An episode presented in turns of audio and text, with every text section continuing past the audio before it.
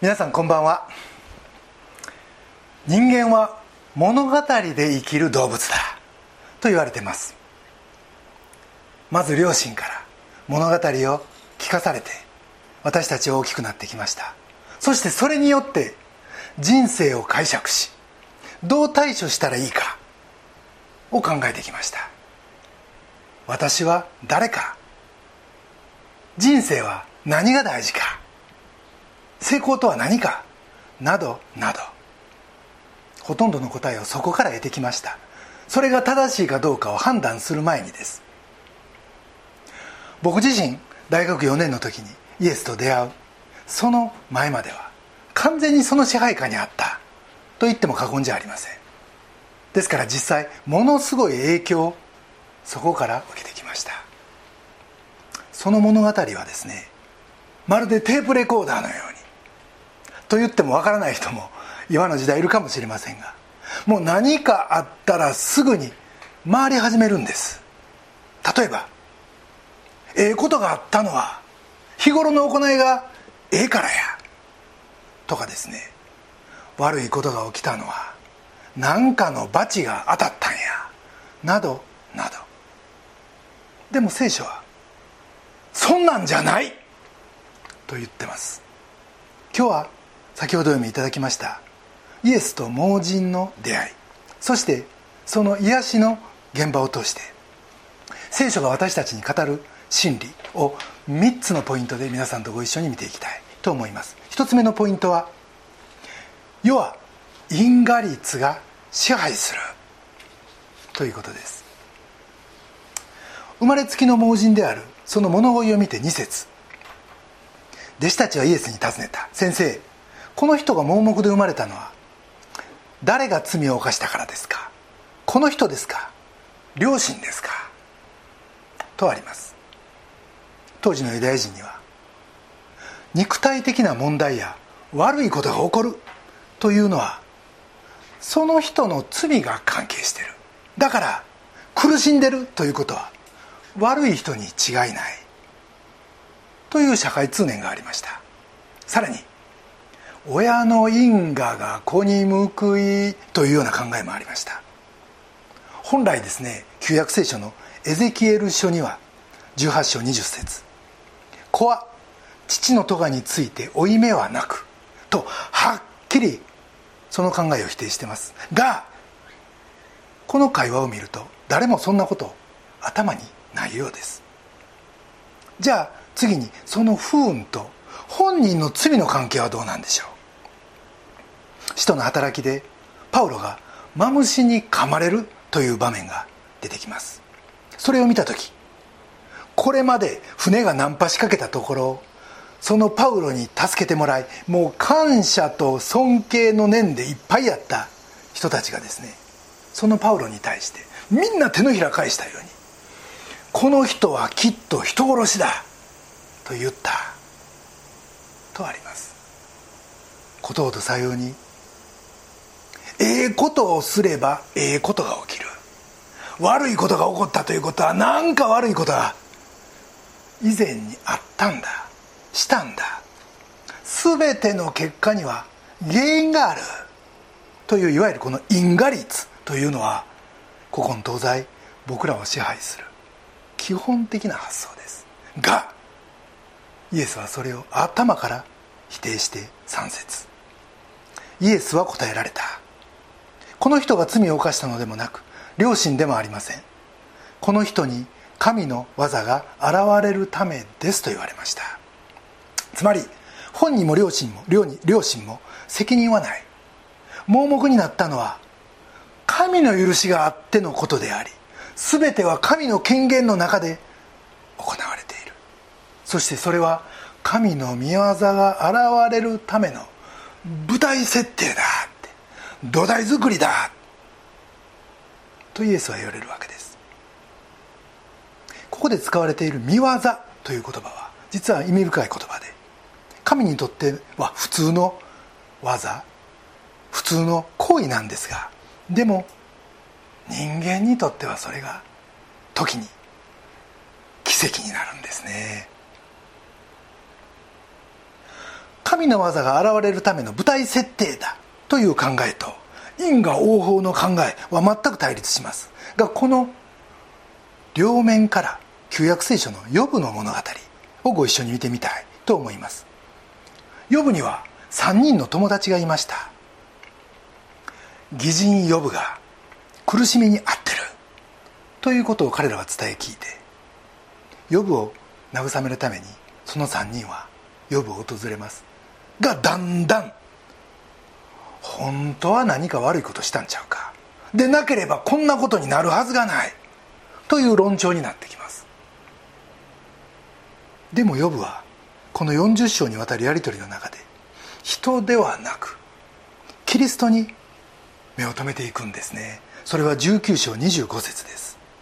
彼は「私をあがなう方は生きておられる」と告白します。これが呼ぶ記は旧約聖書の中で最も新約に近い書だ。と言われるゆえんです。さらに最終章の42章でヨブはこんなふうに言います。2節から3節。あなたには全てのことができること。どのような計画も不可能ではないことを私は知りました。彼は自分に向き合ってくれる神に気づいた時その神に満足するわけです。これまでは「何でですか？どうしてですか?」と聞き続けてきたその苦難の理由は最後までわからんかった。でもそれはもうええとなったんです。神は最も愛する者をしもべと呼びますが神はそんな呼ぶのことを我が愛するしもべと呼び最後は2倍の祝福を与える。もともとものすごい資産家ですがそれが全て2倍になった。これが予部に用意されてた。神の御業でした。僕らは何か不幸な出来事が起こると原因は何やったんかを知りたくなります。が聖書は「Why」ではなく「What」を問えつまり「なんでですか?」じゃなく「これから何が起こるのですか?」を問えと言います。マルチン・ブッツァー。これマルチン・ルターじゃないです。マルチン・ブッツァーというドイツの神学者はこのことから全ての出来事は神の栄光につながる。良き理由良き目的なくして何も起こらない。神はその出来事の中でこちらに顔を向けてくださってる。だからその神にこちらからも顔を向け忍耐強く元気を出してその時を待とうじゃないかと僕たちのことを励ましてくれてます。世は因果率が支配する。これが一つ目のポイントです。二つ目のポイントは時を用いて道備えをする。4節5節にはこうあります。私たちは私を使わされた方の技を昼のうちに行わなければなりません。誰も働くことのできない夜が来ます。私が世にいる限り私が世の光です。これは一体何を言ってるんでしょう。一つの解釈にイエスの地上の働く時間は3年間。そしてそれが終わると夜が来る。だから生きている間にこの3年という昼の間に私は働かなければならないのだ。とイエスが言っておられるという解釈があります。ヨハネの福音書にはイエスがエルサレム付近でなされた4つの見業4つの季節に季節奇跡について書いています。それは宮清めベテスダの池で35年間経たなかった男性の癒し今回の盲人の目の癒しそしてラザロのよみがえりこの4つで特に後半の3つはイエスがメシアであることを証明する大切な奇跡でした。マタイの11章5節を見るとこんなふうに書かれています。目の見えない者たちが見足の不自由な者たちが歩きサラートに侵された者たちが清められ耳の聞こえない者たちが聞き死人がよみがえり。これはバプテスマのヨハネが彼はその時は牢獄にいたんですけれどもわざわざそこから自分の弟子たちを使わして待つべきはあなたですか？それとも他のものを他の方を私たちは待つべきでしょうか？とイエス本人につまりあなたがメシアなんですか？と尋ねさせた。それに対してイエスが今自分がやっていることはこれこれしかじかだよとヨハネの弟子たちに答えられたその内容です。太古の昔から間もなくメシアがやってくる。そしてそのメシアが来た時にはこんな働きをするからその働きがあるかないかでメシアかどうかを判別せよ。とイスラエル民族は言われてきました。そしてイエスがやってきた技はこのメシアリストにビタッと当てはまってたわけです。つまりこれを見たら誰が見てもメシアと分かる。そんな技をイエスはやってこられました。ヨハネがこのヨハネの福音書を書いた目的はこのヨハネの福音書の20章31節このようにあります。これらのことが書かれたのはイエスが神の子キリストであることをあなたがたが信じるためでありまたイエスの名によって命を得るためである。ヨハネはそのことを証しするためにこのヨハネの福音書に懸命に筆を走らせた。ということが分かります。そしてここでも考えたいもう一つのことはそれは僕ら一人一人にとっても今が昼だ。ということです。自分らが生きているこの間は自分らの昼間の時間。だからこの機会を用いて僕たちも救いのために働く必要がある。ということを覚えたいと思います。具体的にじゃあそれはどういうことを言ってるのか。それをこの盲人のその後の動きの中に見てみたいと思います。この生まれつきの盲人はシロアムの池で目が見えるようになったらそのまま帰っていったとあります。つまり物乞いをしていた元の場所には戻らんかった。だから泥を塗ってもらったところでイエスとは別れたということ。ところがとんでもない奇跡が起こった。ということで彼は再びユダヤ人たちの前に引き出されるわけです。8節9節にこうあります。近所の人たちや彼がの物乞いであったのを前に見ていた人たちが言った。これは座って物乞いをしていた人ではないか。ある者たちはそうだ。と言い他の者たちは違う。似ているだけだ。と言った。当人は私がその人です。と言った。そして10節。そこで彼らは言った。ではお前の目はどのようにして開いたのか。それはみんなが知りたかったところでした。すると11節。彼は答えた。イエスという方が泥を作って私の目に塗りシロアムの池に行って洗いなさいと言われました。それで行って洗うと見えるようになりました。彼は状況はようわからんけれども自分に起きたことはこうなんだということをそのままに語ります。とにかくイエスが治してくれた。僕のことを変えてくれた。そういうことを彼は語るわけです。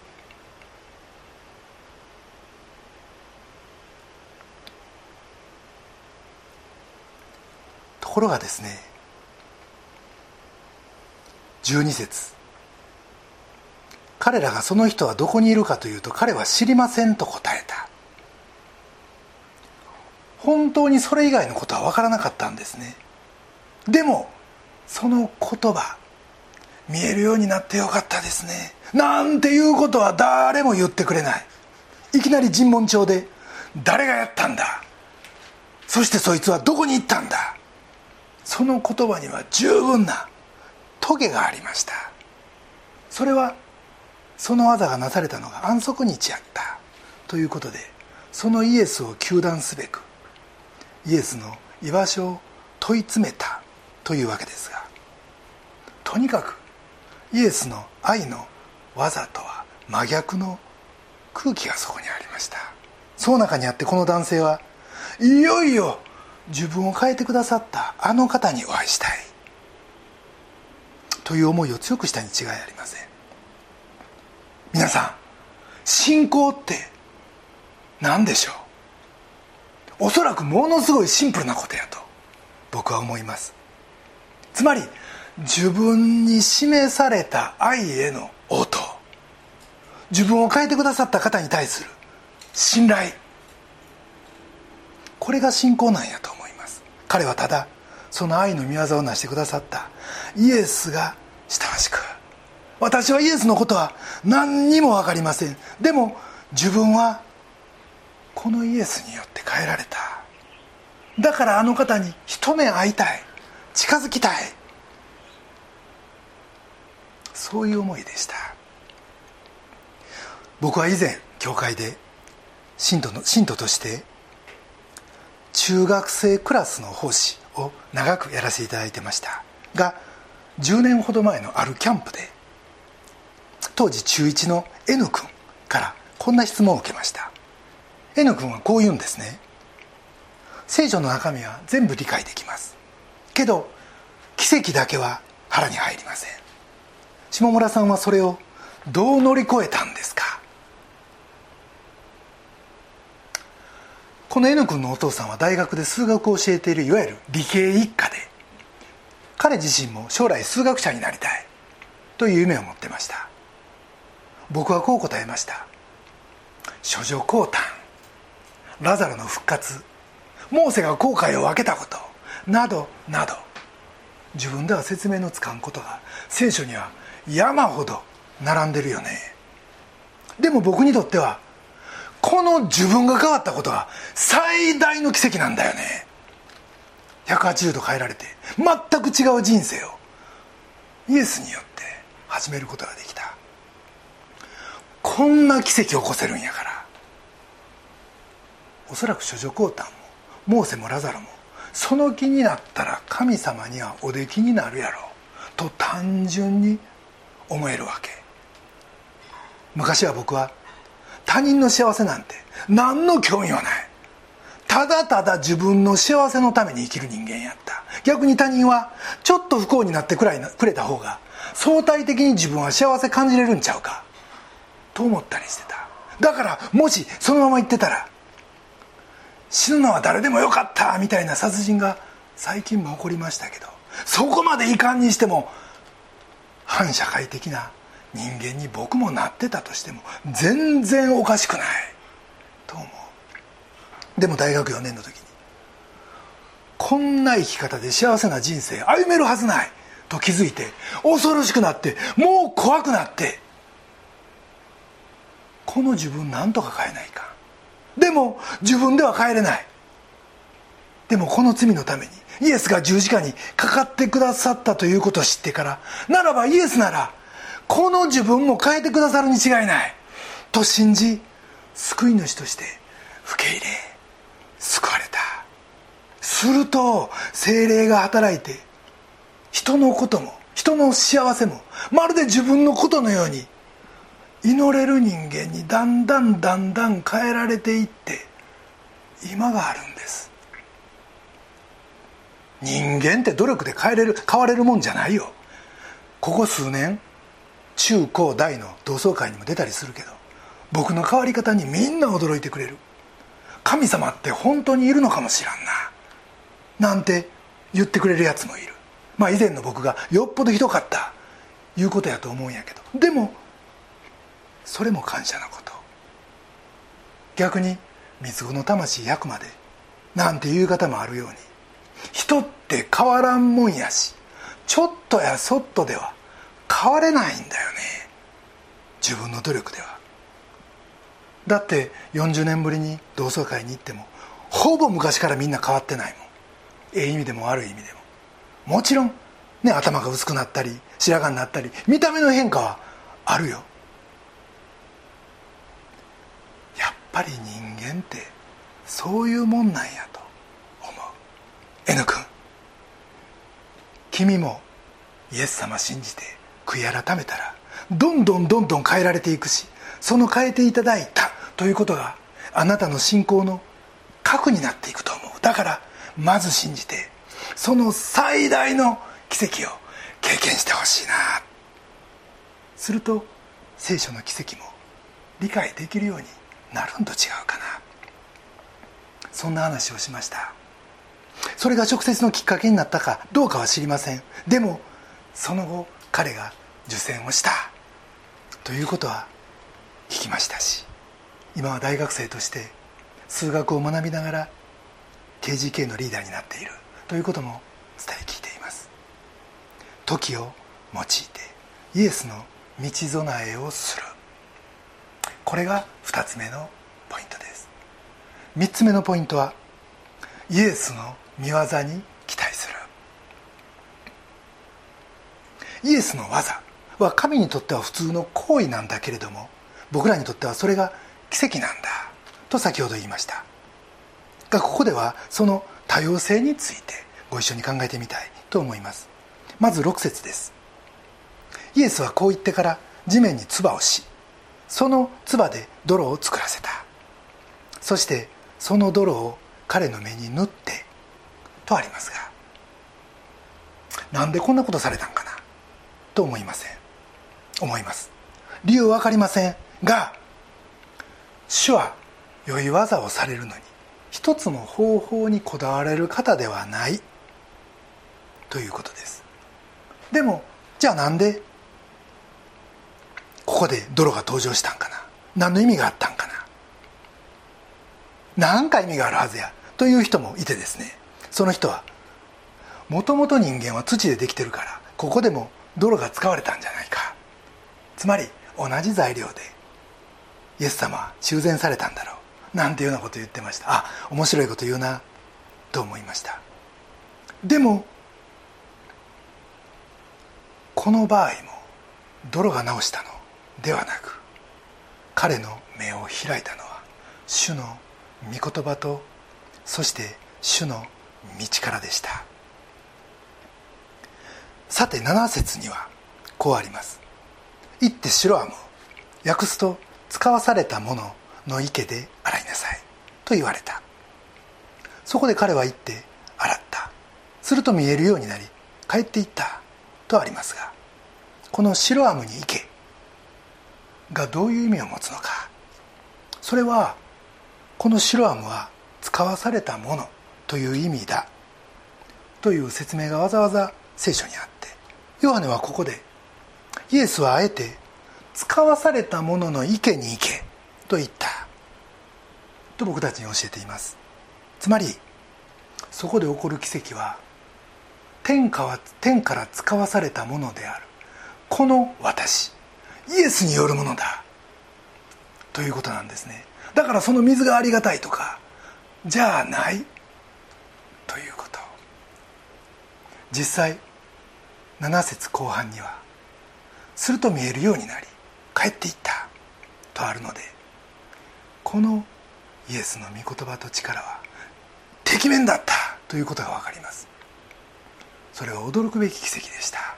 なぜなら視力というのは手術を行ってもそしてそれが大成功であったとしても本当に見えるようになるまでは相当な時間がかかるということは僕たちは常識的に知ってるからです。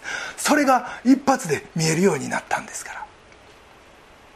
いずれにしても御言葉だけではなく今回あえて泥を使わされた使われた理由というのは僕らには分かりません。がここからも主の御業の多様性というのを見ることができるんじゃないかと思います。ところでこの2週間オリンピックがありオリンピックのスケボーで金メダルを取った堀米雄斗という選手のパフォーマンスは本当にすごいなと思いました、まあ、スケボーをじっくり見たことはなかったんで本当に驚きました。さらにその実況担当のスケートボーダーのしゃべくりがですね僕は本当に面白くて気に入りました。アナウンサーが彼に堀米選手のトリックの数はどれぐらいでしょう？と聞いたに対し「無限です」の一言。もう情報になってないような。でも言い当ててるような逆に。でもそれ聞いてですね彼が無限やったらイエスはもっと無限やなと思いました。もっと無限いう言い方も変なんですけどかつ人間と比べるものじゃないということも分かってるんですがでもここで考えてみたいことが2つあります。一つは僕らが人に伝道する時まず自分が信じるに至った道筋をイメージして僕らは伝道します。救いの証もします。でもそれが伝わらない時があるんですよね。あれって思うぐらいピンとこない。そんな時がっくりします。でもそれはこれまで歩んできた道も違うし感受性も人によって違うんだから。まあ仕方のないことです。だからそんな時こそ神の働かれるスペースをちゃんと残し信じ期待し神に委ねる必要がある。ということです。パウロはピリピの2章3節でこんなふうに言ってます。互いに人を自分より優れたものと思いなさい。実際僕なんかよりよっぽど優しく賢くまた資料深い人。まあいわゆるいわゆるクリスチャン的な人が世の中には5万と言います。もちろんそのほとんどがノンクリスチャンです。僕らが彼らより恵まれてるところがあるとしたらそれは先に神の福音を知ってるということのみ。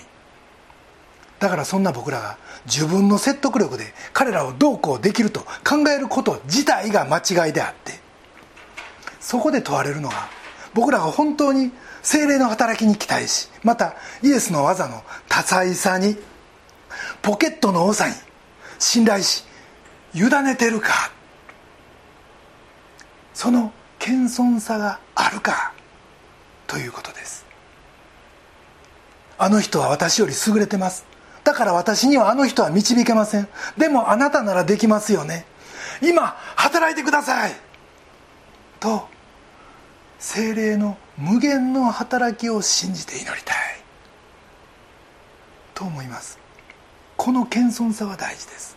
さもなくば名医であるイエスがこれから大手術をされようとしてるのに横で僕らが手術の仕方をあれこれ指図するみたいなことになりかねないからです。そして無限についてのもう一つのことを語って終わりたいと思います。それはこの無限の技の出どころはイエス・キリストの復活にある。ということです。盲字の目が開いた。ラザロは復活した。ネタゲの人生男性が歩いた。これは全て復活の先取りでした。死んだような下村明が今生きる力に満たされてる。これも復活の見業から来るもの。ヨハネの16章33節。私はすでに世に勝ちました。この言葉を語られた時イエスの心はすでに十字架と復活に向かっておられました。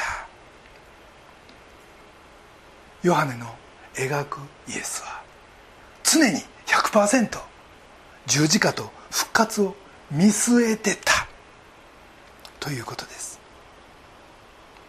皆さん今回の2週間余りのオリンピックは本当にドラマ満載だった。と僕自身思います。ついこの間の 400m リレーは銀から金というランクアップを目指した結果の失敗でした。柔道の井上康生監督はシドニーで金を取りしかしアテネでは2連覇確実と言われながら初戦敗退。でもその苦い経験がこの名監督を生みました。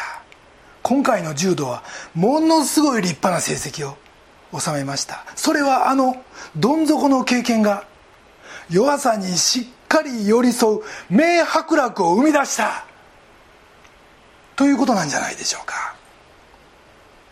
そして内村の落下は将来最高のコーチとして彼が再登場することを自然に僕たちに予想させてくれるんじゃないでしょうか。でもこれは精神論じゃありません。そこにイエス・キリストの復活を重ね合わせるならこれはクリスチャンの特権ですよ皆さん。そこにイエス・キリストの復活をダブらせるなら僕らはたとえどん底に今あったとしても捨て鉢にならず希望を持ち自然体の努力をなし続けることができるんです。人間は死を恐れます。この病気で俺は死ぬんやないか。と思うとビビります。絶望します。それは死んだら終わりと思ってるからですよ皆さん。でも本当の信仰者はそうは思わないんです。その人は信仰者は死が新しい世界への通り道だということを知ってるからです。信仰者にとっては死がここまで変質する。これがイエス・キリストの復活パワーです。ここに立つなら日々のどんなことも決定的なことではない。ということが分かってきます。その時全ての出来事は神の御業が現れるためというこの御言葉が猛烈なパワーを持ってくるんです。さてあなたには最悪はあるでしょうか？どん底はありますでしょうか？でもあなたの最悪があなたのどん底が新しいストーリーの始まりなんですよね。今復活につながってイエスのポケットの多さに本気で期待する。世の常識や自分の理解なんか飛び越えて御言葉に立つ。そしてそこから始まるイエスの御業に期待しその新しい世界に僕たちここから歩み始めようじゃありませんか。それが真の復活信仰です。これが真のキリスト信仰です。皆さん新しい週が今日から始まります。ぜひこのキリスト信仰復活信仰もう一度確認し新しい週に共に踏み出したいと思います。それでは一言お祈りいたします。